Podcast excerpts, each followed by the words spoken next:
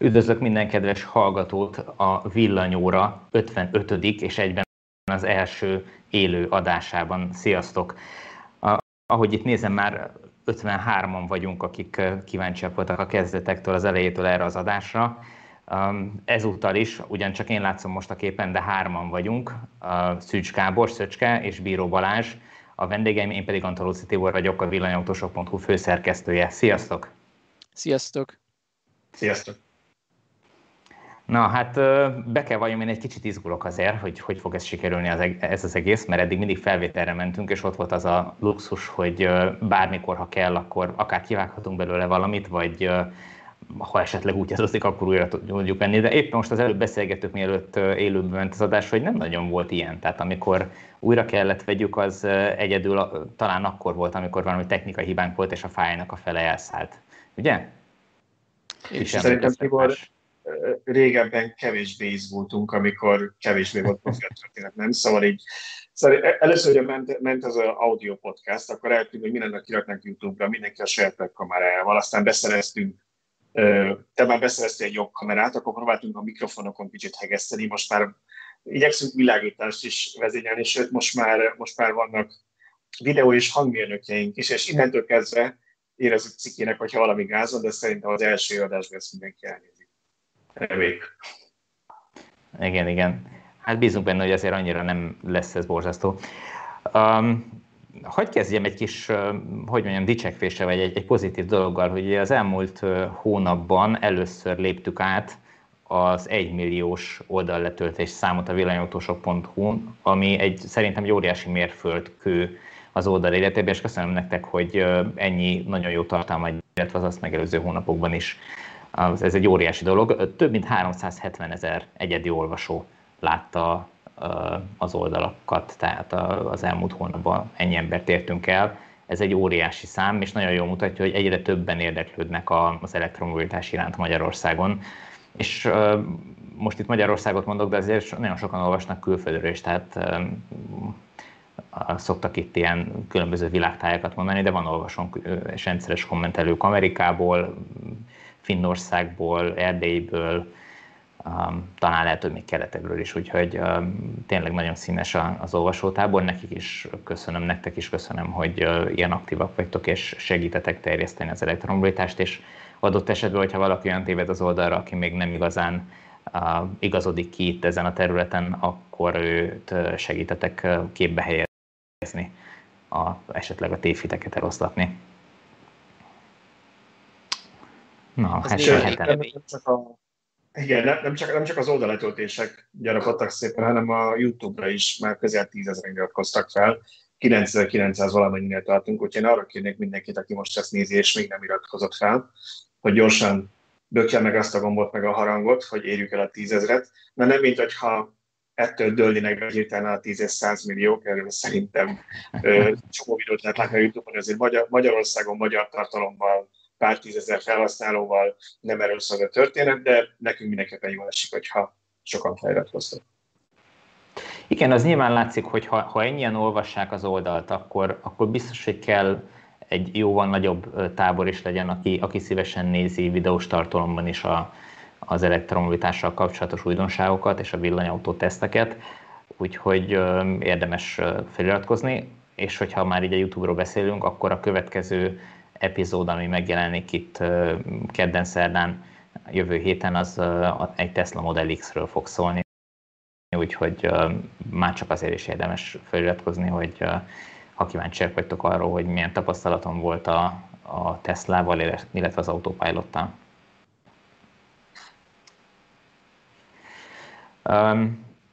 Itt nézegettünk, illetve arra buzítottunk tegnap egy ilyen előzetes adásra benneteket, hogy javasoljatok témákat, hogy miről beszéljünk, hogy nem mindig az legyen, amit, amit mi összeválogatunk, és erre érkezett is egész sok javaslat. Szöcske, Bizony. miket szedtél össze? Bizony, én összegyűjtöttem néhány, és ezeket szeretném így sorba bedobálni, ha csak nem felülbíráljátok majd kommentbe, és azt mondjátok, hogy nem, nem, ne erről beszélgessetek. Igazából az az érdekes ezekben a felvetésekben, hogy volt egy nagyon népszerű adásunk, amikor a kiszámoló blog szerzője Csernok Miklós volt a vendégünk, és pont azokra kérdeztek rá, amit, amiről akkor beszélgettünk, úgyhogy ezt mindenkinek eleve ajánlom, hogy nézze meg azt az adást, mert nagyon érdekes. De pörögjünk gyorsan végig ezeken a témákon. Az egyik ilyen a napelemes úgymond támogatás változása. Tehát ugye jelenleg Budapesti régió kivételével, vagy Közép-Magyarországi régió kivételével fel lehetett venni még a múlt hét végéig egy 0% THMS MFB hitelt, ami egy nagyon jó dolog, mert gyakorlatilag tovább fizeted a villanyszámlát 20 éppen ez egy törlesztő részlet. Na erről már kár is beszélni, mert megszűnt, viszont helyette jövőre ígérnek egy 30-40 százalékos, egyelőre nem ismert milyen mértékű támogatást, amiért adni is kell cserébe, mégpedig azt, hogy a jelenlegi nagyon pozitív szaldós elszámolási rendszer bruttóra változik. Hát erről szeretnék a mi véleményünket megtudni a hallgatók. Itt ugye mond, mond nyugodtan. Ne, hogy ez az MFV-s hitel, ez egy, ez egy érdekes állat, mert um, tényleg egy nagyon jó hangzó dolog, és az ember nyilván szeret, szeret, mindenki szeret nyerni valamit, tehát mindenki szeret egy kicsit jobb helyzetbe kerülni, és azt mondani, hogy na, akkor egy kicsit kedvezménnyel kaptam, vagy akkor nem kell kamatot fizetni arra a hitelre, megfinanszírozza nekem a bank előre ezt a befektetést vagy beruházást, és hogyha ha erre nem kell kamatot fizetni, akkor az nyilván külön, külön jó dolog, de a másik oldalon, ugye én, amikor telepítettem másfél évvel ezelőtt a napelemet, akkor, akkor ilyen hitelből finanszíroztam. Legfőképpen amiatt, mert hogy amit mondok, hogy, hogy ez egy jó leső érzés, hogy, hogy na, akkor, akkor nem kell kamatot fizetni erre, és majd szépen apránként fogom kifizetni. De hát be kell valljam, hogy, hogy miután végeztünk az összes papírmunkával, én úgy voltam vele, hogy ennyit nem ért nekem ez az egész. Tehát, hogy a, a, inkább nem tudom, összeraktam volna azt az összeget, um, és, és kifizettem volna egybe, hogyha ezt tudom előre, hogy ez ennyire bonyolult. Ami, ami engem nagyon idegesített ebben a, ebben a hitelben, hogy, hogy annak ellenére kellett nagyon komolyan uh, jövedelmi igazolásokkal alátámasztani, hogy én ki fogom tudni fizetni azt a, nem tudom, 20 valahány ezer forintos uh, havi törlesztő részletet, hogy tulajdonképpen az megegyezik a villanyszámlával, amit kiváltok ezzel, tehát magasabb költségem nem lesz. És, Elég lett volna a biztosítéknak, azt... hogy évek óta fizetem a villanyszámlát. Pontosan, így van, így van. Tehát, hogy ez egy, ez egy annyira fölösleges agyrém volt, és, és rengeteg papírmunka volt, a bank, hát azt kell mondjam, hogy nem úgy intézte a dolgokat, ahogy az elvárható lett volna tőle, kihasználták a 90 napot bőségesen, túl is futottak rajta, úgyhogy tényleg ez egy, ez, egy, ez egy őrület volt, és nem biztos, hogy még egyszer belevágnék. Úgyhogy innen nézve én azt mondom, hogy aki nem vette igénybe, ne bánkodjon ne miatta. Ez egy kicsit olyan szerintem, szintén hasonló cipőben, hogy ezt én idén zongoráztam végig, pontosabban a család, mert nem én vettem fel személy szerint a hitel, de idén zongoráztuk ezt végig, és hát gyakorlatilag én is azt láttam, hogy egy nagyon vastag paksoméret kellett összeszedni. Hozzáteszem, a napelemes cégnek ebben volt rutinja, adtak egy checklistet, mint kell végigmenni. Természetesen őket is meg tudtuk kötni olyan dologgal, amit a befogadó bank kért, amiről soha még nem is hallottak, hogy ilyet kérnek. Akkor nem akarták elfogadni az önkormányzat hivatalos igazolását, de azon nincs konkrétan rajta, hogy nulla a tartozás, csak az, hogy az egyenleg nulla.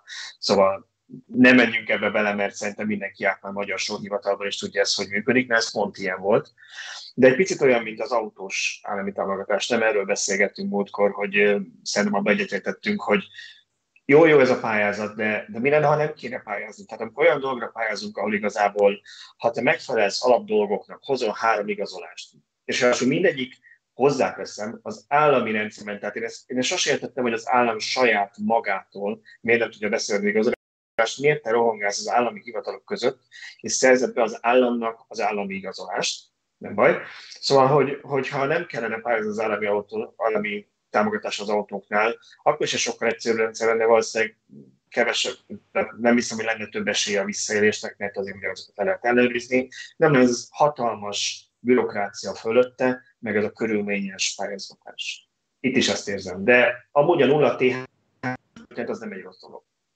Minden Igen, esetre nyilván. ez most megszűnik, úgyhogy kár erről több szót szeret. Ilyet már senki nem tud igénybe venni, Igen. múlt héten megszűnt, és helyette lesz majd egy 30-40 százalékos támogatás, amiről a héten volt egy portfóliós interjú az ITM államtitkárával, aki annyit tett hozzá az eddig ismert adatokhoz, hogy ezzel elsősorban a nagycsaládosokat a hátrányos régióban szeretnék megcélozni, tehát nem biztos, hogy ez ilyen széles körű bárki számára elérhető lehetőség lesz. Minden esetre van egy olyan ára is, hogy le kell mondani a szaldóról és a bruttó elszámolást kérni, ami ugye azt jelenti, hogy nem az éves fogyasztásot tudod lenullázni, tehát nem tudod a nyáron megtermelt áramot télen vagy éjszaka felhasználni, hanem mindig a, megnézik, hogy éppen jelenleg mennyit termel a napelemed, azért kifizetnek neked valamennyi pénzt, ha több, mint amit elfogyasztasz az adott pillanatban, majd amikor pedig visszaveszed a hálózatból, mert itt nem termel semmit a napelemed, vagy kevesebbet, akkor azért fizetned kell.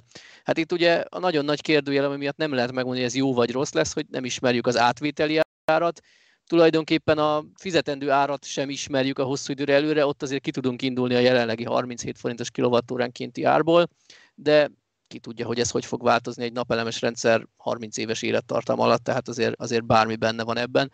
Sokan ilyen pénzügyi kérdésként tekintenek erre a napelemes rendszerre, és akkor rögtön jön az, mint a villanyautónál, hogy mikor térül meg. Hát persze, nyilván ki kell számolni, de én úgy gondolom, hogy azért hozzá kell tenni azt is, hogy ez egy pozitív dolog, hogy innentől én zöld energia termeléssel hozzájárulok a nagy közöshöz, mert ha kizárólag pénzügyi alapon nézem, akkor hiába számolom én ki a dolgokat a mai árakkal, egyáltalán biztos, hogy 5-10-20 év múlva ugyanezek lesznek az árak.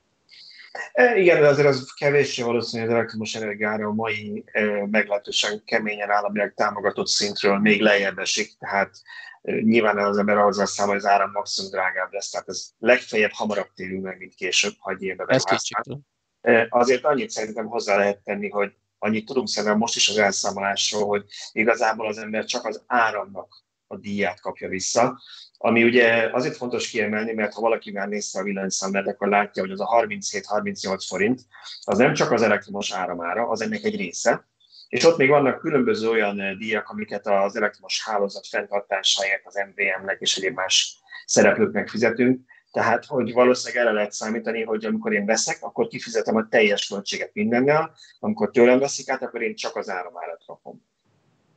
Így van. Tehát a rendszer használati díjat nyilván kár ide bekeverni. De közben úgy látom, hogy úgy pörögnek a kérdések, hogy haladjunk tovább erről a témáról, mert különben három órás lesz a villanyóra, és annyi időnk semmiképpen nincs, mert ugye már 8 órára haza kell érni mindenkinek. Mindig bruttó szokott lenni, azt tudod? Nem szokott egy óra lenni, hanem mindig, mindig Viszont most nekem tényleg haza kell érni, mert én most ben vagyok az irodában, ti otthonról csináljátok, de én nekem még nyolc óra, hogy haza kell érnem, úgyhogy... Benne az, tényleg... Nem én meg neked az első élő felvételünk ennyi, Tibor. De viszont akkor nem állunk le másfél óra után. Akkor megy reggelig, a reggel ötösig. Ötig, ötig reggel nyomjuk. Sokan kérdezgették még a kommentelők közül a elektromos autók ára, megtérülése, hasonlítsuk össze, ilyen-olyan. Ezek egyébként nagyon, én erre azt tudnám mondani, hogy egyrészt nézzétek meg a kiszámolós adást mindenképp, mert ott egy bő órán keresztül nagyjából erről beszélgettünk, másrészt meg erre mindenkinek a saját viszonyai, tehát a saját használati módja szerint napi megtett kilométer, utazási szokások, érdemes összerakni egy Excel táblát, és abba szépen bevésni, hogy feltételez lesz a benzinára, meg hogy ennyi lesz az áromára, ennyire fogok tölteni, és ott kell összerakni, mert hiába, én úgy gondolom, hiába raknánk mi most össze egy modellt, amit egyébként megtettünk, mert korábban volt ilyen cikkünk, hogy végig számoltunk néhány tipikus felhasználói profilt, hogy neki megéri vagy sem, de egyáltalán nem biztos, hogy itt bármelyik hallgató épp beleillik abba a profilba, tehát szerintem ezt, ezt a házi feladatot nem lehet megúszni, ezt mindenkinek magának kell végig számolni, úgy gondolom. Én annyit hozzátennék azért, mert azt szerintem a legutóbb, amikor erről beszéltünk, vagy erről írtunk, akkor az egyik cikk alatt a kommentekben így előjött, és ez teljesen jogos hogy ilyenkor mindig azzal számolunk, és szerintem a legtöbb olvasónk és nézőnk ezt csinálja, hogy megnézi, hogy mondjuk hány kilométert megy egy évben, az mennyi benzinköltség vagy dízelköltség, és utána megnézi, ez mennyi lesz mondjuk elektromos áramban, tök jó. És az szokott tenni, hogy mert hát ugye az elektromos autónak nincsen szinte karbantartási költsége, az ablaktörlő lapátot kell cserélni, meg, a, meg az ablakmosó folyadékot. Viszont azért azt tudjuk, hogy márkánként változik, hogy milyen kötelező szervizt írnak elő ennek ellenére. Néha kapunk érte valamit, mint például a hűtőközeg cseréjét, ami az akkumulátorhűtést végzi. Némelyik cégnél ez most változott, és néhol elég, elég csúnyán változott, nem megfelelő irányba. Máshol meg igazából az ember csak pistol, hogy igazából miért is kell nekem bevinni az autót, de ha nem megyek, akkor nem érvényes a garancia, legalábbis azt mondják, hogy nem érvényes, illetve én mondhatom, hogy de nem azért mentőkre, és akkor pereskedhetek. Egyszerűen a kis aki konkrétan ezt ki szeretné számolni, az nézze meg a kiszemelt típusnak és a kötelező garanciális feltételét, és hogy ehhez mondjuk milyen szervizköltség társul, még ha azt is gondolnánk, hogy igazából nincs mit szervizelni villanyautó. Hú, ne tudjátok meg, ehhez annyit tudnék referálni, hogy nekem volt 5 évnél idősebb Nissan leaf régebben, és ugye a 24-esen még a akugaranciás 5 év vagy 100 ezer kilométer volt. És akkora megkönnyebbülés volt, hogy nekem nem kell kötelező szervizemen, minek? Tehát már minek gyűjtsem a pecséteket, ha el fogom adni az autót, akkor sem számít, hogy van-e rá garancia, mert már nincs, biztosan nincs. Sokkal jobb volt, higgyétek el. Tehát ez a 8 éves garanti tapsol, de valójában ez szívás, én úgy érzem. Hát ez annyira így van, hogy én a kiterjesztett garanciát az új Leafre nem is vettem meg. Tehát az alapgarancia azt hiszem, hogy három év talán, és csak a hajtásláncra van 8 év garancia. Még mindig gondolkodom, hogy esetleg megveszem, mert azt hiszem, hogy a, a harmadik év végéig ezt meg lehet tenni, de, de nem hiszem, hogy megfogom, mert pont az előzőnél én a garanciális javítás miatt nem igazán jártam jól ezzel, tehát hogy egy olyan apró hiba, amit garanciába javítottam, egyébként nem lett volna garancia nélkül sem egy óriási összeg, így sokkal tovább húzódott per időben, mint hogyha én megcsináltattam volna bármelyik műanyagosnál. Úgyhogy tényleg ez meggondolandó, és, és nem, nem minden szempontból pozitívum, hogy folytatódik a garancia ezekre. Még visszatérve arra, hogy miket kell beleszámolni, azért aki egy ilyen Excel táblát nyit, az, azt arra szeretném buzdítani, hogy amikor a napelemnek a megtérülését, meg a, az autónak a megtérülését számolja, akkor számolja be a napfénytetőt, a metálfényt, meg a, a bőrülést, meg a nem tudom, az ülésszellőztetés, amit még belekér az autóba, ezeknek az árát is számolja bele, hogy ezek mennyi idő után térülnek meg, tehát meg a, a, a házba, amit, vagy a lakásba, amit uh, újonnan épít, és uh, vesz bele egy, egy négyzetméterenként 2000 a drágább csempét, az mennyi idő alatt térül meg a, uh, az idők során, tehát Um, Így van, én mindig ezeket... a kőoroszlán szoktam példaként hozni, elnézést kérek attól, akinek kőoroszlán van a kapuja, kapuja a kerítés két oldalán. Úgy gondolom, hogy az is egy viszonylag drága beruházás, és sokkal kevesebbet termel, mint a napelem. Na, uh, van-e még témánk? A van még témánk, előtt. például Balástól van, aki szeretné megtudni, hogy hogy ha nem használja fel a 11 milliós támogatást, akkor most lesz villanyautója, vagy sem? Balázs szerintem már elmondta, hogy lesz villanyautója, sőt, a családban kettő is lesz. Azért nem akarom nagyon elszpoilerezni, hogy mi lesz, mert egyáltalán nem biztos még, hogy lesz, ugye ennek elsősorban anyagi feltételei vannak, és szerintem azt is sokan tudják róla, mert nem vetlen szoktam a, a Tesla kapcsán sokszor írni, hogy én igazából Tesla részeiben tartom a megtakarításomat, és Hát körülbelül, mint amikor Dagobert bácsi kezéből próbálják kitépni a százdolárosokat, olyan lelkesedéssel adnám el. Úgyhogy itt igazából azt kell dönteni, hogy mikor lesz az a lélektani pillanat, amikor azt mondja, hogy oké, okay, most pénzét teszem egy részét, és akkor abból lesz autó. Úgyhogy ezt én úgy tervezem, hogy ez ilyen jövő év első negyedéve, inkább ilyen február magassága, vagy január-február. Viszont lesz egy másik villanyautó is a családban, amit nyilván én segítek megint megvásárolni. Arról már szerintem kicsit spoilereztem, azt akkor elmondom, hogy az nagy valószínűséggel egy 64-es Kona lenne, már ha nem gyulladt ki az összes addig így egyszerre. Azért már elgondolkodott, hogy mennyire, mennyire jó ez, meg nem az anyósnak veszi. Szóval, hogy, hogy, hogy visszatérve arra, hogy mi lesz az az autóval, ugye ez úgy történt, hogy, hogy gondolkoztunk sokáig azon, hogy akkor legyen egy az állami támogatással, amit én megnyertem, legyen egy, legyen egy kis aksis. Kona, aztán végül úgy döntöttünk, hogy igazából annyira jó ez, hogy erősebb, meg hogy nagyobb a hatótáv, nem kell parázni rajta, meg hogy gyorsabban is tölt, hogy akkor inkább használtan egy másfél-két millió többé már lehetett akkoriban látni, és most is lehet néha találni elfogadható nagyobb akkumulátoros konátot, nincsen széthatva vagy összetörve. Úgyhogy még az a kérdés, hogy ez külföldről vagy Magyarországról.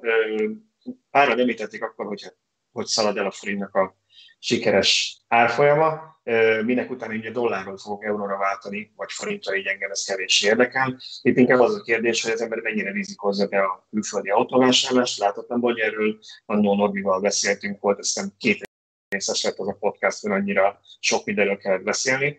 Úgyhogy nyilván az átterv az, hogy egy ilyet segít beszélni, de közben azért néha, néha Magyarországon is a használt autódakon feltűnik ilyen 11 millió forint magasságában autó ilyen paraméterekkel, és akkor el lehet ezen gondolkodni, hogy megírja mondjuk azt a fél millió forint nyerességet, az, hogy én kintről veszek valamit láthatóbbba, vagy pedig inkább megveszem itthon.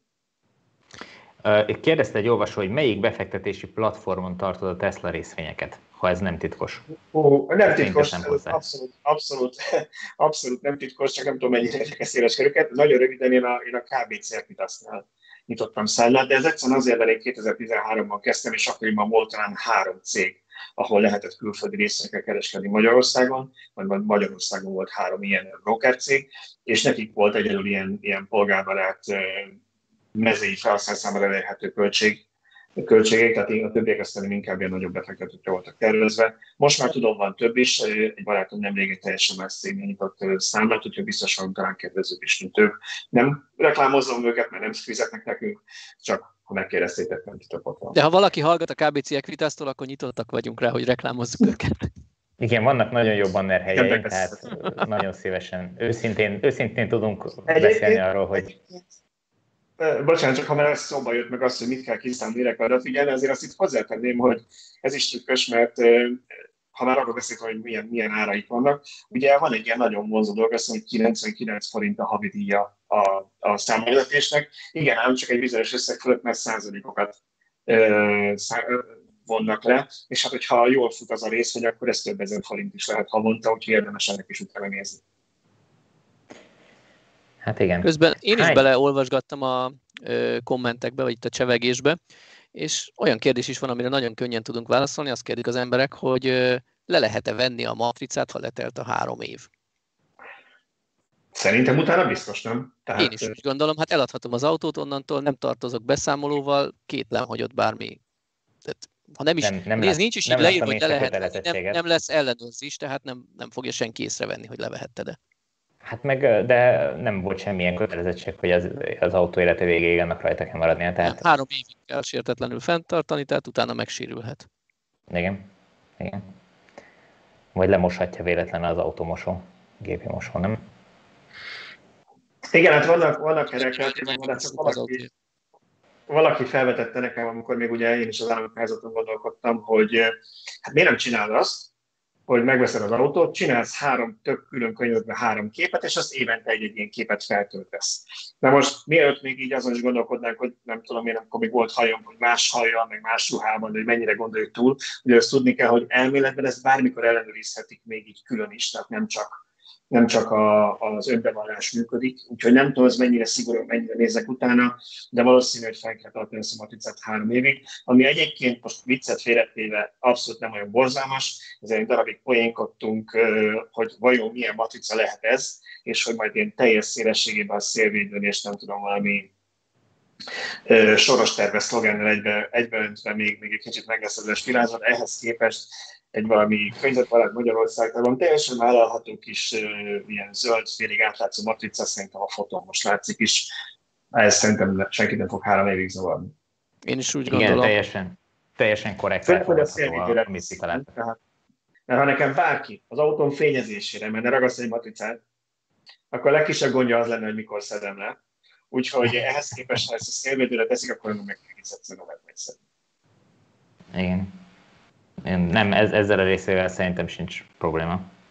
Többen kíváncsiak arra is, ezt már korábban tegnap este is bekommentelték, hogy lesz ugye ez az Enro 7-es norma valami 2025-26-tól ígérgetik, és hogy ez állítólag annyira szigorú lesz, hogy csak részben vagy teljesen elektromos autó fogja tudni teljesíteni. Ennek ti utána jártatok, képben vagytok, hogy miről van szó? Hát én egy nagyon picit olvastam, csak utána gyakorlatilag az adás 10 percet, tehát rendkívül mély ismeretekkel rendelkezem. De ott olyasmikat is találgattak különböző oldalakon, hogy, hogy valami korlátozás lesz benne, hogy meg lesz szabva, hogy literenként, tehát rögtérfogadó literenként mi lehet a maximális teljesítmény, és ezért, hogy lehetséges, hogy például autógyár át fog térni a, a több hengeres motorokra a mostani megoldás. Hogy most afelé indultak az autógyárak, hogy, hogy míg régen mondjuk egy 1.6-os motor volt mondjuk 100-110 erő, most már ilyen 1.2-es Uber turbos motorok vannak, aztán meglátjuk, hogy hány évet bír az a turbó benne, ugye, és hogy ez változni fog az Euró 7 hatására, de hát én is azt mondanám, hogy ideális esetben ez már egy kicsit ilyen, hogy mondjam, költői kérdés lesz, mire jutunk, mert ha ezt 25-től tervezik bevezetni, és nagyon sok ország pedig szeretné 2030 vagy 35-től megtiltani az új autókban a, a belségési motorokat, akkor ez már nem lesz akkora kérdés szerintem. Hát így van, elé, elébe megy ennek a szabályozás bevezetésével, de én ennek csak örülni tudok, és abszolút támogatni tudom. Úgy gondolom, hogy ez technikailag megoldható. Nyilván nem arról van szó, hogy egy csapásra minden autót elektromosra fognak cserélni, de azt nagyon jól látjuk, hogy azok a gyártók, akik közel állnak ahhoz, hogy teljesítsék az idei elvárásokat, ők eléggé tolják a plug-in hibrideket. Azzal pedig azért egy valamivel nagyobb akkumulátorral meg lehet oldani azt, hogy városban tiszta üzemmel közlekedjenek az autók, és elbírom képzelni, az Enro 7 is ilyen oldalról megengedőbb lesz. És az a helyzet, hogy a technika már készen áll arra, hogy akár teljesen elektromos autók rájunk át. Tehát már tényleg ott tartunk, hogy a, a 64-es Kona, meg a, a, a nagyobb akus Teslák, tehát hogy ezek mind teljesen alkalmasak arra, hogy kiváltsanak egy elektromos, vagy egy hagyományos autót elektromosra. Tényleg csak nekik állni és gyártani kell, és az, az nagyon jól látszik, hogy minden autót el lehet adni, amit legyártanak. Tehát elektromos autóból nem állnak hegyekben a, a telephelyeken az autók. Tehát ahogy, ahogy jön, azt, azokat el is viszik. Hát és erre egész jó példa volt szerintem most a koronavírus, amit még nem említettünk szerintem hogy, hogy ugye azt láttuk, hogy, hogy nagyon megugrott a villanyautóknak az aránya az új autóértékesítésben, ami egyrészt azért volt, mert tényleg több elektromos autót is adtak el, de másrészt azért volt, mert ugye miközben nagyon erősen visszaesett a belső és motoros autók eladása, az elektromos autók nem visszaestek, hanem növekedtek.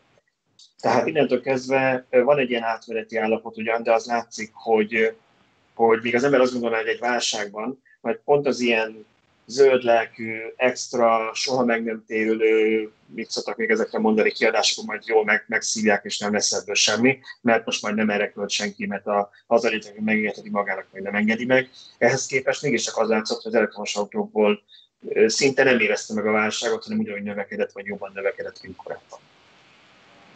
Hát igen, mögött nyilván azért olyan közgazdasági alapgondolatok is vannak, hogy a, az a társadalmi réteg kevésbé érezte meg valószínűleg most itt a válságot, aki egyébként megengedett magának egy elektromos autót, és nyilván sokkal jobban érint olyanokat, akik, akik kisebb jövedelemmel rendelkeznek, és esetleg kénytelenek most elhalasztani a vásárlásokat. Mondjuk ez Magyarországra egy, úgy általában kevésbé jellemző, hogy magánemberek autót vásárolnak, de nyilván ugyanígy a cégek is a bizonytalanság miatt visszafogják a, a, az autó vásárlásokat, tehát sokkal kevesebb autót vesznek valószínűleg a cégek, és eltolják későbbre az autócseréket. Egyébként pont most hallgattam egy, egy amerikai podcastot, és így ledöbbenve hallottam, hogy Amerikában évente két millió autót dobnak használtan piacra csak az autókölcsönzők. Tehát az, az autókölcsönzők ilyen mennyiségű autóval játszanak. Őrületesen nagy szám. És ez, és ez csak az a néhány, nem tudom, 5-6 autókölcsönző, amelyik, uh, amelyik ezzel nagyban foglalkozik. Igen, hát én is uh, többször kölcsönöztem autót Amerikában, és, és szinte mindig zsírúj autót kap az ember, tehát ilyen pár ezer mérföldek szoktak benne. Volt olyan, még egy új szaga volt, hogy itt csak a, nem a fóliát húztad le róla.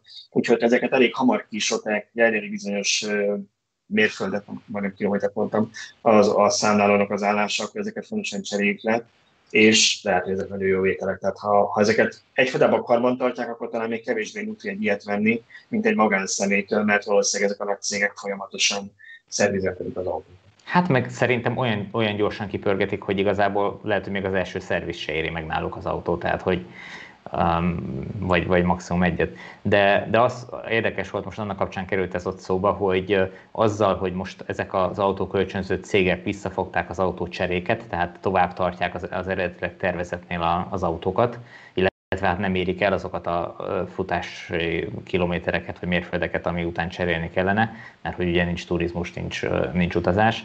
Így elfogytak az a, a, a piacról használt autók, és ez fölfele tolta a használt autó árakat. Úgy általában az összes autó, tehát nem csak elektromos petrol beszélünk, az összes autó árát fölfele tolta az Egyesült Államokban. Ez a, ez a, tulajdonképpen nyilván van egy csomó más hatás is, de, de ez volt az egyik legfontosabb, ami, ami így kiesett a piacról. Visszatérnék még egy gondolat erejéig a elektromos autókra. Ugye sokan mondták, hogy majd a koronavírus esetén visszaesik, vagy a koronavírus hatására visszaesik a vásárlás, mert amit az elején láttunk, azok még ilyen korábban megvásárolt autók, amire 3-6 hónapot várunk. Hát az a helyzet, hogy már most itt ö, sajnos túl vagyunk a fél éven, ami elég baj, és ennek ellenére nem látunk visszaesést, pont most vannak csúcsok legalábbis Magyarországon, de szerintem Európa szerte elektromosan, hogy, hogy hiába van gazdasági visszaesés, ez, ez nem akar megtorpanni. Hát ami engem hát Magyarországon meg... ráadásul nagyon jó ütembe is érkezett az állami támogatás, tehát hogy, hogy pont akkor indul el az egész, amikor, amikor most itt a legnagyobb probléma van, és hát akinek már megvan ez a támogatása, ő, hát nem azt mondom, hogy kénytelen beleugrani, hiszen látjuk Balázs se használta el a támogatást, de hogy, hogy ha úgy van vele, hogy ha már itt van, akkor, akkor nem hagyja elveszni, és, és megveszi azt az autót, míg ugyanez ugye támogatás nélkül vásárolandó hagyományos autónál nincs így, tehát maximum akkor túl egy fél évet a, a vásárláson, tehát nincs, nincs ez a, hogy mondjam, ez a kényszerszerűség.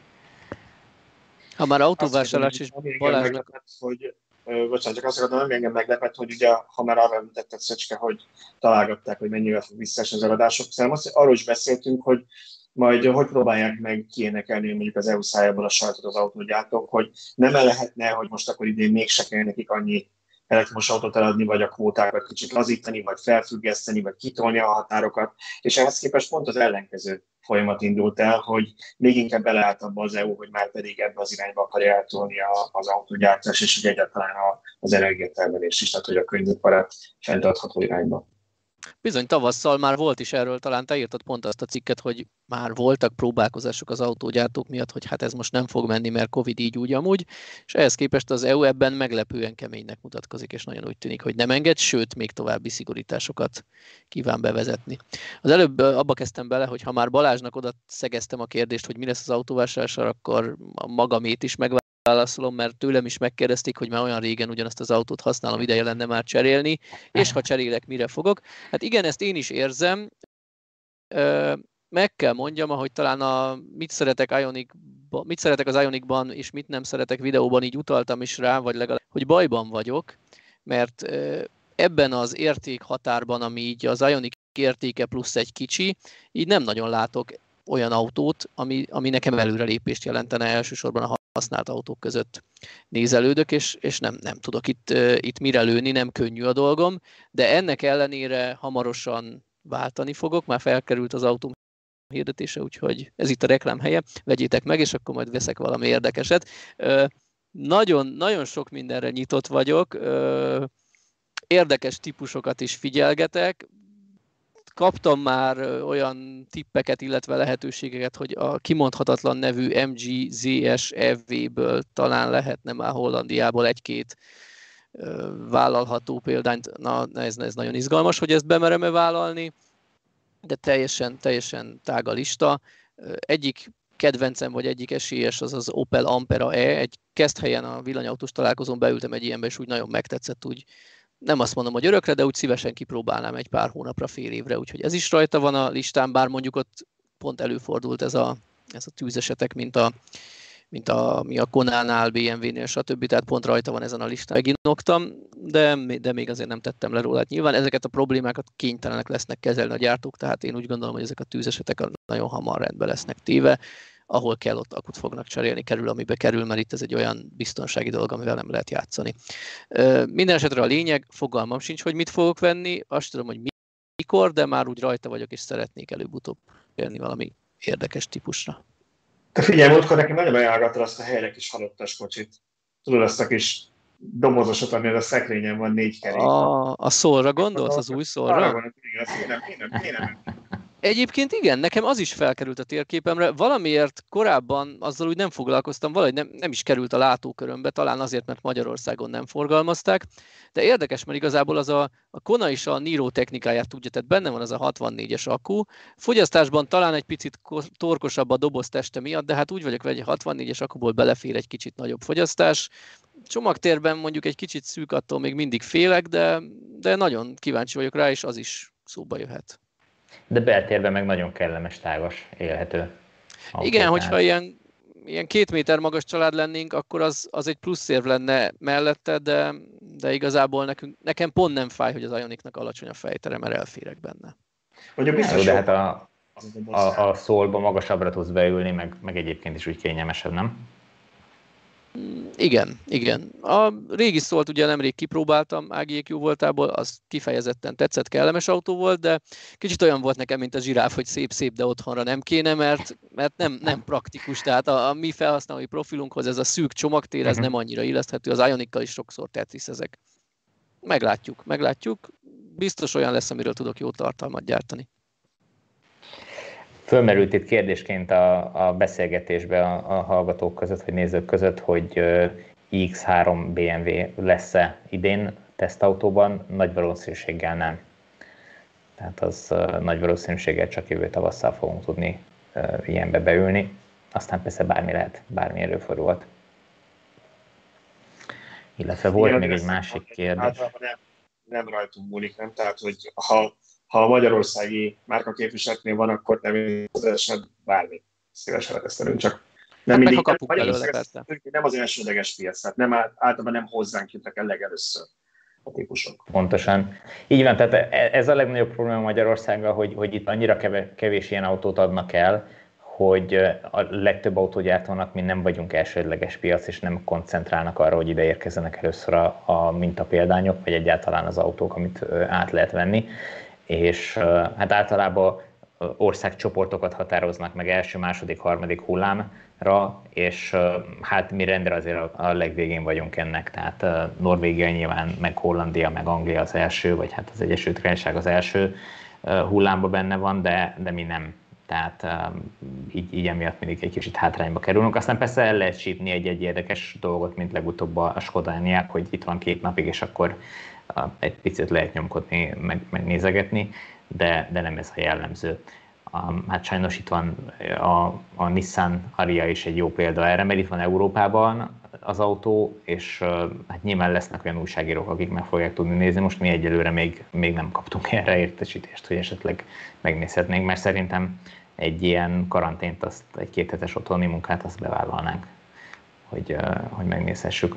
Szerintem, szerintem annyit elmondod, hogy te személyesen is érintett vagy benne, nem? Mert te mondtad, hogy neked nagyon tetszik az autó, és a Leaf után meg... Én elgondolkodnék rajta, igen, igen. Tehát, hogy persze itt nagyon sok múlik az áron, tehát uh, ugye még pontos árat nem tudunk, hogy ez mennyi lesz, aztán, hogyha um, ha nagyon, nagyon borsos, akkor nyilván nem fogunk tudni megvenni, de de hogyha ha valamiért elfogadható áron ezt, ezt meg lehet szerezni normális felszereltséggel, akkor, akkor én abszolút vevő lennék. Rá, mert egyébként én a Nissan technikájával meg vagyok elégedve, nálam amióta van, hát most már lassan közel hat éve használok Nissan, abszolút nem volt úgy olyan jellegű probléma vele, ami miatt azt mondanám, hogy soha többet. Úgyhogy nyilván apróságok, mint a nyikorkot tükör, meg ilyesmi, az minden autón előfordulhatnak, tehát ilyen, ilyen hülyeségek minden autóval vannak ezt, ezt el lehet fogadni, szerintem, vagy el kell fogadni.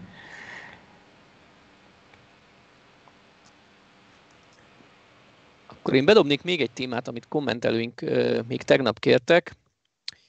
Hány autót gyártanak Cvikauban, illetve hány ID3-at gyártanak Cvikauban? Kérdés az elején úgy én sem nagyon voltam képben, utána kellett nézzek, mert elhangzott ez a szép szám, hogy a jövő évtől 330 ezerre pörgetik fel a Cvikaui gyárat, csak az nem volt egyértelmű, hogy ez mind, mind ID3 lesz, vagy esetleg egyéb típusok is. Hát utána jártam, és még 2018-ban azt mondta a Volkswagen, hogy, hogy az összes MEB platformra épülő, Zwickauban gyártott autó száma, tehát nem csak az ID3-ak lesz 330 ezer. Majd később 2009-ben már részletezték annyiban, hogy hat modellt fognak összesen ott gyártani, amelyekből ugye kettőt már ismerünk az ID3 ID, ö, Volkswagen név alatt, az Audi-nak szintén lesz egy hasonló méretű platformra épülő modellje, illetve a Seat-nak az Elborn, ami gyakorlatilag egy kicsit sportosabb karosszériába épített ID3, az szintén ott fog készülni. Valami még lesz egy, egy hatodik, azt még így nem tudjuk, mert adná magát, hogy a Skoda Enyaq legyen ez, de nem. Ugyanis azt Csehországban fogják gyártani, ezt már tudjuk. Illetve ami még ezzel kapcsolatban éppen aktuális hír, hogy Dresdában is megkezdik hamarosan az ID3 gyártását, sőt egy ilyen előszéria próbagyártás, nem is tudom minek nevezték pontosan, már meg is kezdtek. Szeptember vége felé nyomták meg ott a indító gombot ünnepélyesen, hát ide nem ment ki Angela Merkel, mert már egyszer már megnyomta, tehát most nyomja meg más, úgyhogy oda engedett másokat is, de szerintem az egy nagyon kis darabszám lesz a 330, 330 ezerhez viszonyítva, ezt, erre csak abból gyanakszom, hogy sehol nem írják a számot. Tehát évek óta lehet erről hallani, hogy Dresdában is lesz gyártás. Ugye ott gyártják jelenleg az e-golfot, de az ilyen napi 70 darab, amit már felpörgettek, mert még nagyobbak voltak rá az igények, úgyhogy én nem, nem számítok olyan sokkulon nagy számra, minden esetre kettő helyen fogják már gyártani, tehát azért lesz abból elég.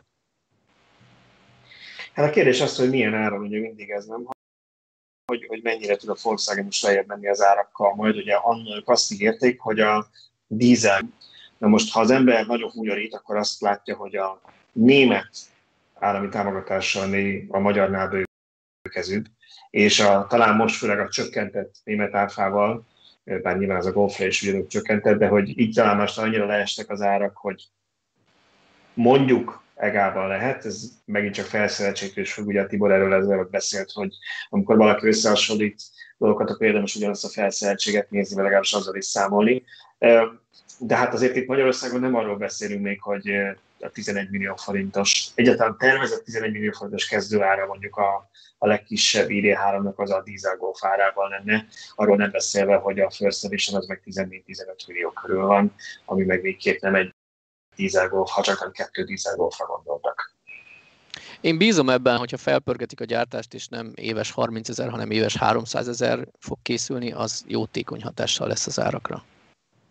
Hát az a helyzet, hogy ahhoz, hogy az árak jelentősen csökkenjenek, szerintem verseny kell. Tehát az kell, hogy ne legyen már ilyen elnéző az EU, mint ahogy idén, hogy mint tudom, duplán számítanak a kreditek, meg a, a legszennyezőbb példányok, példányokat ki lehet vonni a számításból, amikor az éves összesítést csinálják majd.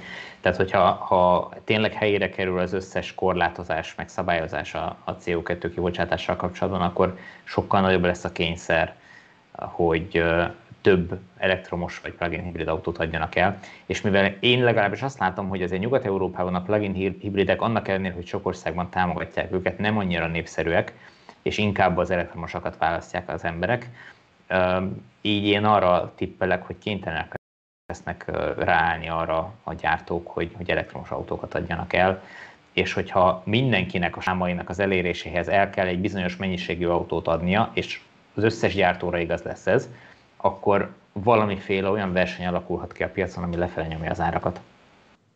És erre nagyon Szerintem is van. Ez előtt egyébként most így a, a kommentben itt a videó alatt is szerintem pár arról beszélgetik a kérdeztek minket, és mi a véleményünk a pluginról. Hát nyilván van a teljesen snob villanyautós nézőpont, hogy miről beszélünk, ugye az nem tiszta autó, meg nem villanyautó. Én azért annyival picit megengedőbb vagyok, hogy pontosan azért, mert a nagyobb hatótávú, tehát jobban használhatóbb, hosszú jobban használhatóbb villanyautók ma még elég drágák, ezért valóban azért van egy olyan piaci rész, ahol ennek lehet értelme. Ha mondjuk valaki tényleg a városban jár, minden napra tudja tölteni, akkor az 50-60 kilométert simán akár még nem is kell naponta tölteni, két naponta tölti, vagy három naponta otthon rádugja, és ha valaki tényleg odafigyel, akkor a városban mégsem szennyez, hosszú távon autópályán, meg amikor elmegy havonta egyszer vagy kétszer, akkor használja igazából a benzinmotor, tehát tud ennek, tud ennek szerintem értelme lenni, de én ezt mindig azt szoktam hasonlítani, és nem szeretnék megint elvinni a beszélgetést a szórakoztató irányába, mert pár szóval ebbe belefutottunk, hogy Tibor is rácsapott, és akkor elkezdtünk beszélni a régi kihalt formátumokról, de ott is az szokott lenni, hogy amikor amikor már kihaló félben van egy technológia, és jön egy másik kihívó, akkor csomószor megjelenik egy, egy ilyen utolsó fellángolás. Tehát ha valaki még emlékszik rá, hogy voltak a VHS kazetták, eh, vagy a fiatalabbak leguglizzák, hogy mi az, akkor amikor a DVD felvevők, meg Winchesteres felvevők elkezdtek elterjedni, akkor kijött egy DVH-s formátum, ugyanarra a VHS kazettán lehetett digitálisan rögzíteni, gyakorlatilag még jobb is volt, mint a DVD, mert sokkal több videó felfért rá, aztán mégse terjedt el, mert volt annyi előnye a lemezes forráton, mert nem kellett tekergetni, nem kellett szórakozni vele mint a, mint a videókazettával, meg nem gyűjtem a szalagot, hogy az emberek azt mondták, hogy nekem az végig is jobb, még hogyha nem is mindenben éri el, és még csak két óra felfelé egy DVD-re este négy óra. Úgyhogy ugyanezt láttuk a mobiltelefonoknál, amikor mindenki azt mondta az első okostelefonoknál, ki a fele fogja ezt megvenni, hogy ezt majd naponta lehet töltögetni, ezt a telefon, miközben az én, az én Nokia egy hétig is jó, meg egyébként is nincs a normális billentyűzet, majd mindenki továbbra is blackberry fog használni, és nem azért nyertek ezek a technológiák, mert mindenben jobbak voltak, hanem volt pár olyan paraméter, amire az emberek azt mondták, hogy nem érdekel, elkadom a versenyt, nekem az akkor is kell, aztán megszokom azt, ami esetleg nem érő. Nagyon izgultam, hogy mi lesz a párhuzam, tehát a DVHS, az, az mi lesz a villanyautóknál, valami átépítés, vagy a plug-in hibrid, vagy mi lesz az? Pluginra gondoltam, igen, a pluginra gondoltam, hogy már majdnem villanyjelző. Én is megengedő vagyok a, a plugin hibriden, mert azt el kell fogadni, hogy vannak olyanok, akik, akik fejben még nem tudják meglépni ezt, a, ezt az ugrást a, a hagyományosra, a tisztán elektromosra. Valamiért ezt sokaknak nehéz elfogadni, hogy, hogy az a technika, amit eddig megszoktak és amit eddig használtak, az teljesen hiányzik, és egy teljesen új dologra kell átállniuk. Um, nekünk, akik, akik már ezt napi szinten használjuk több éve, ez, ez teljesen értetetlen, de azért sokaknak ez probléma. Tehát miattuk nyilván van valamilyen létjogosultsága. Én egyetlen egy dologra hívnám fel mindenkinek a figyelmét, hogy ha lehet, akkor válaszoljon olyan autót, amelyik tud elektromosan fűteni. Tehát olyan plug-in hibrid autókat ne vegyünk már 2021-ben, aminek be kell indítani a benzinmotorját ahhoz, hogy meleg legyen az utastérben.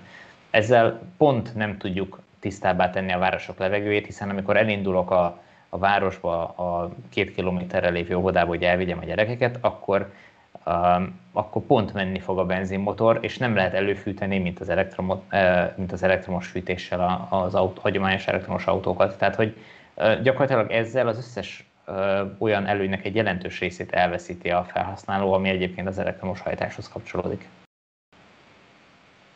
És szerintem itt a chatben megemlítették pár az, az Opel Amperát, tehát nem az Ampera amiről a Szöcske előbb beszélt, hanem a, a régi Amperát, ugye, ami kint Chevrolet volt néven ment Amerikában, ami tényleg egy ilyen különleges állatfaj, és Tibor, neked volt is, úgyhogy tudsz róla beszélni inkább, mint én, de hogy ez, ez amit szoktunk ajánlani is ismeretségkörben, hogyha valaki használt autóban gondolkodik, és mindenképpen hibridet szeretne, és nem tudja magának, hogy nem tud otthon tölteni például, ugye vannak a városlakók is, akinek nincs garázsa.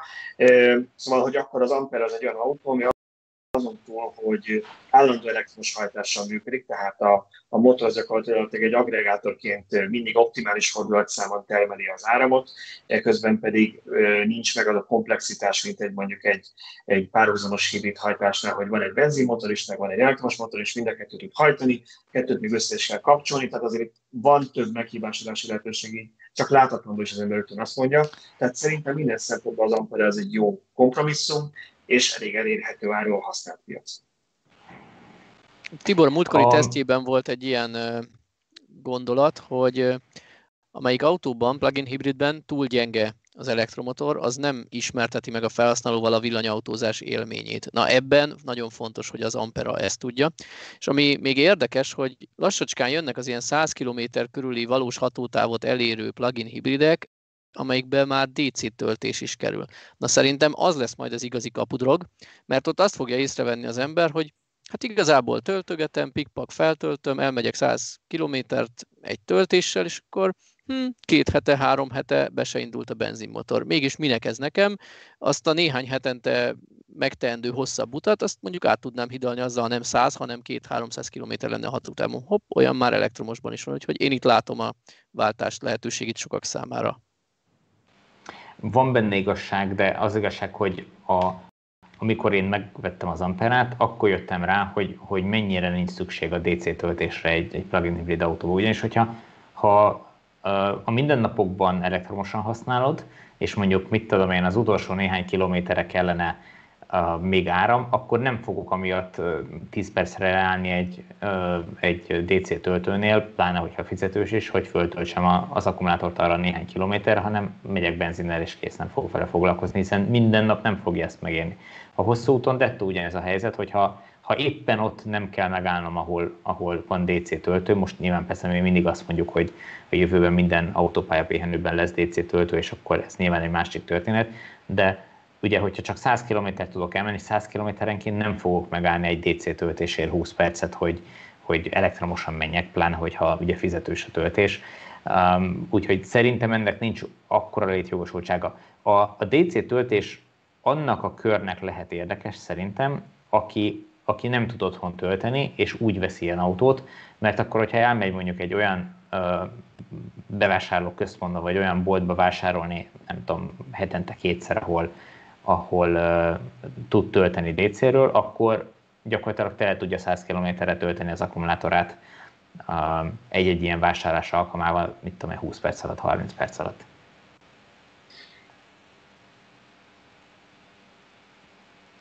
Oké, okay, van még valami, amit most, most kérdezgetnek, vagy térjünk vissza az előre? Összerakott. Hát van egy, van egy érdekes téma, amit én mindenképpen fel akarok vetni, így a, a, a sem, sem tudtam minden kommentet végigolvasni itt hozzászólás, de hogy az ágyugójó futam iránt többen is érdeklődnek. Szöcske, mit csináljunk? Legyen ágyugójó futam? Csinálunk? Ö, legyen. Ugye erről sokszor beszélgettünk már az elmúlt egy évben, mert elképesztő népszerűsége volt a januári ágyugójó futamnak.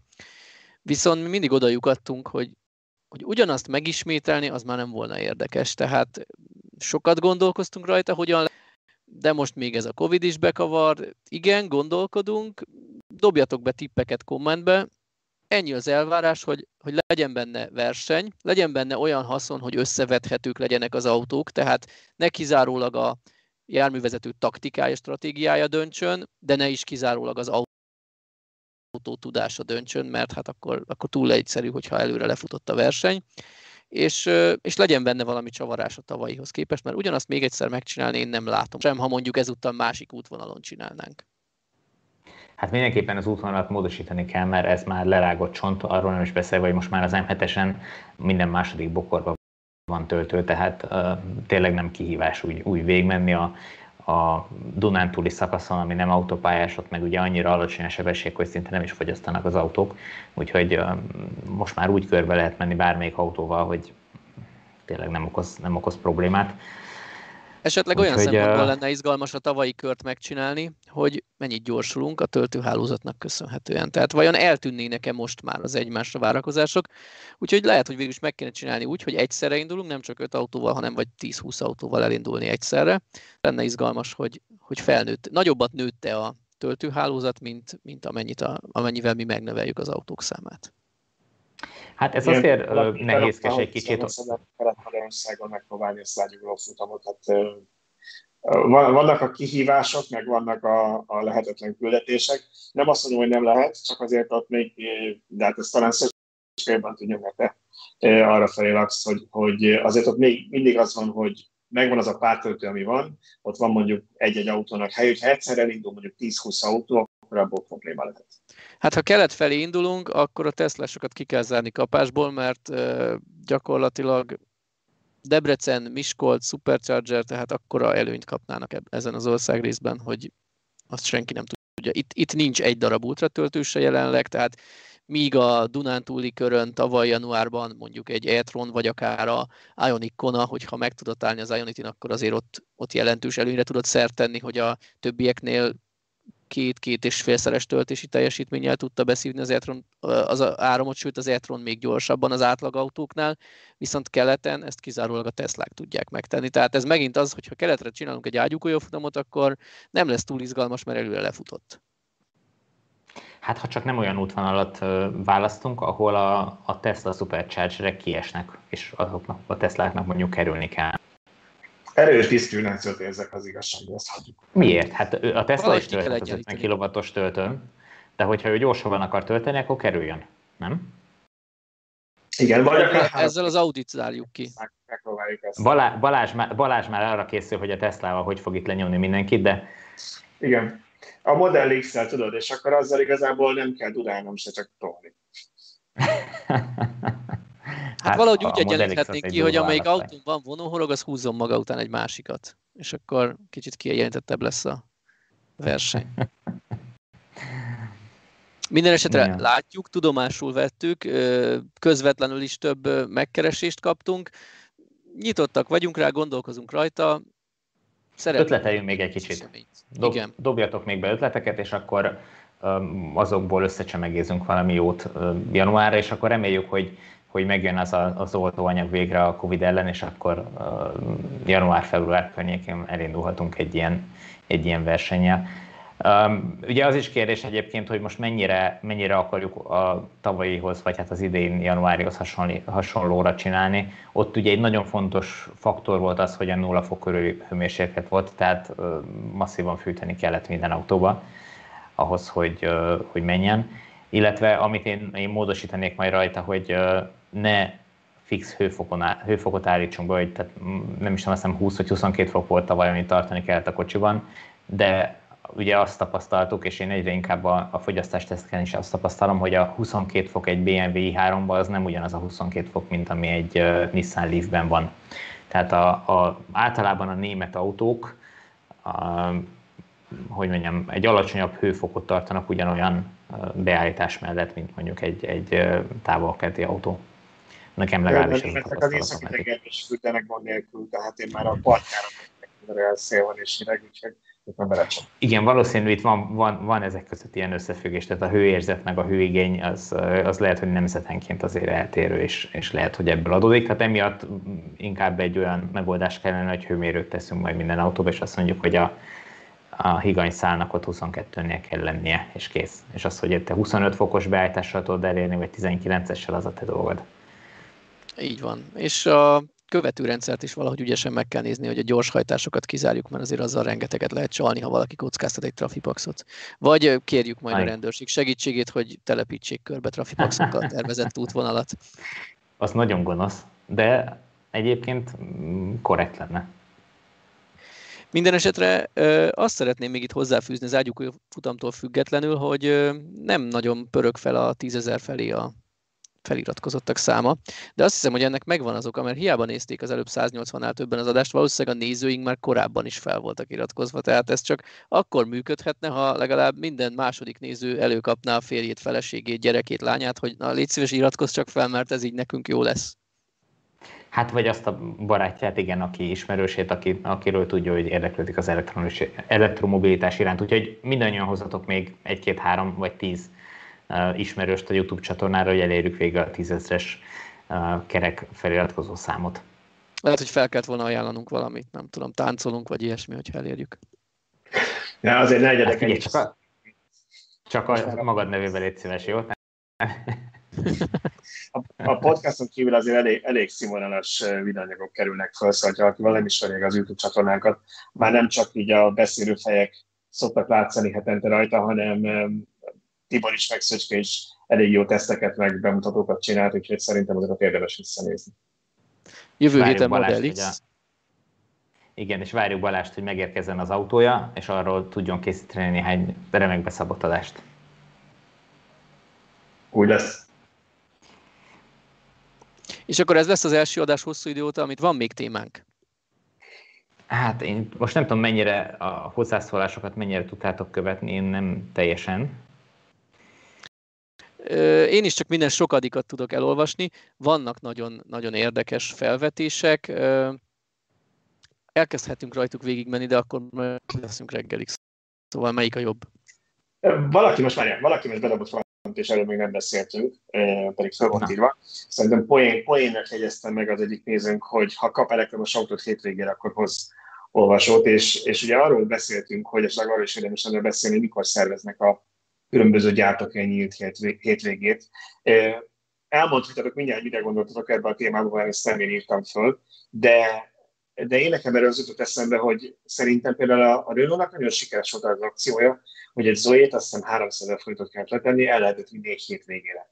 Nekem is van ismerősöm, aki elvitte, végül nem vette meg, de, de, de sokkal többet megtudott egy autóról, mint egy 30 perces tesztvetés, amikor melletted ül a, a, a szélzes is, és akkor igazából hát valamennyit beszélgettek, mi igyekszel, nem, leizzadsz, hogy ne törd össze az autót, hogy el, elhoztál. Ha nyugiban megszokott útvonalakon ki tudod próbálni, azt a felhasználást, amit te szeretnél, megmutatod a párodnak is, vagy a családnak, akkor a sokkal jobb, és szerintem ezzel, ezzel sok vásárt megvetném, hogyha egy-egy hétvégére ki lehet kölcsönni egy autót. Úgyhogy én azt tudom ajánlani mindenkinek, hogy amíg nincs ilyen, addig nézze a különböző közösségi autó megosztó szolgáltatásoknak a kínálatát, ezek elsőben szerintem talán Budapesten vannak jelen. Tehát ott például most már jó pár autót ki lehet próbálni. Én például még elmondom, imádom városban vezetni az iapot, tehát ez egy isteni jó kis gokert, így városi lámpától lámpai való vezetésre.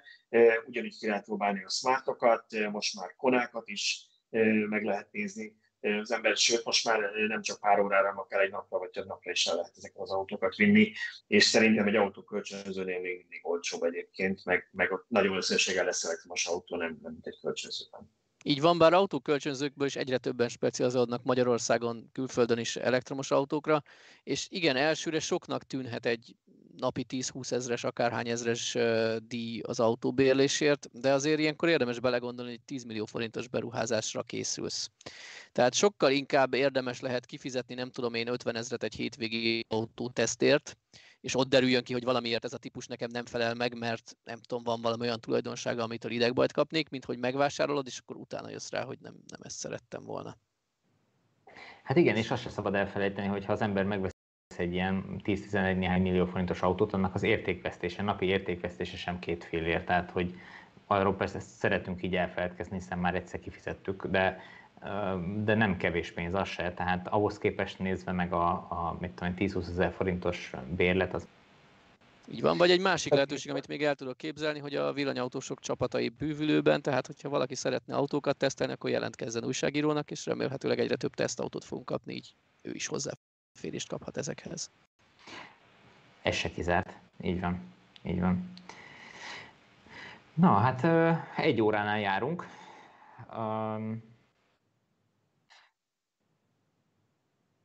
Én azt mondom, hogy a, a Covid helyzetre való tekintettel, hogy itt még haza is kell érjek, van egy órám rá, szerintem ezt az első élőadást ezt zárjuk be. Írjátok meg, hogy hogy tetszett ez, a, ez az adás, hogyha elfogadható volt és tetszett, akkor lehet, hogy megismételjük majd a jövőben is, vagy akár rendszeresre is tesszük. Ha azt mondjátok, hogy soha többet ilyet ne csináljunk, akkor nyilván uh, ezt is figyelembe fogjuk venni, és akkor ennek megfelelően fogjuk módosítani a, a programtervet, vagy kialakítani a programtervet. Um, nekünk az pozitív visszajelzés, hogy, hogy a, a csúcson most ugye 160 valahány néző van, de majdnem 200-an volt, amikor a legtöbben néztétek az adást, úgyhogy köszönjük szépen, hogy ilyen sokan csatlakoztatok. Nem számoltunk az igazság, vagy nem számítottunk arra, pláne amiatt, hogy ugye most a 7 órás boltszárás miatt valószínűleg nagyon sokan még az utolsó vásárlásokat intézik a mai napon, hogy 8 ők is hazaérjenek, pont ebben az idősában, de hát reméljük, hogy ezért felvételre is sokan visszanézitek majd, vagy visszanéztétek ezt az adást. Um, még egyszer iratkozzatok fel a csatornára, hogyha még nem mondtuk volna esetleg, vagy nem tettétek volna meg, uh, ajánljátok a, a videót, meg lehet bátran osztani közösségi oldalakon, Facebookon, Twitteren, Instagramon, bármin, bár nem tudom, hogy Instagramon azért meg lehet osztani, ennyire nem ismerem az Instagramot, de lényeg az, hogy iratkozzatok föl, hozzatok ismerősöket, és, és kövessétek a, a villanyautósokat a YouTube-on, illetve, hogyha még nem csatlakoztatok a Facebook csapa, csoportjainkhoz, akkor, akkor tegyétek meg azt is jövő hétig, pedig olvassátok a villanyautósok.hu-t. Sziasztok! Sziasztok! Sziasztok!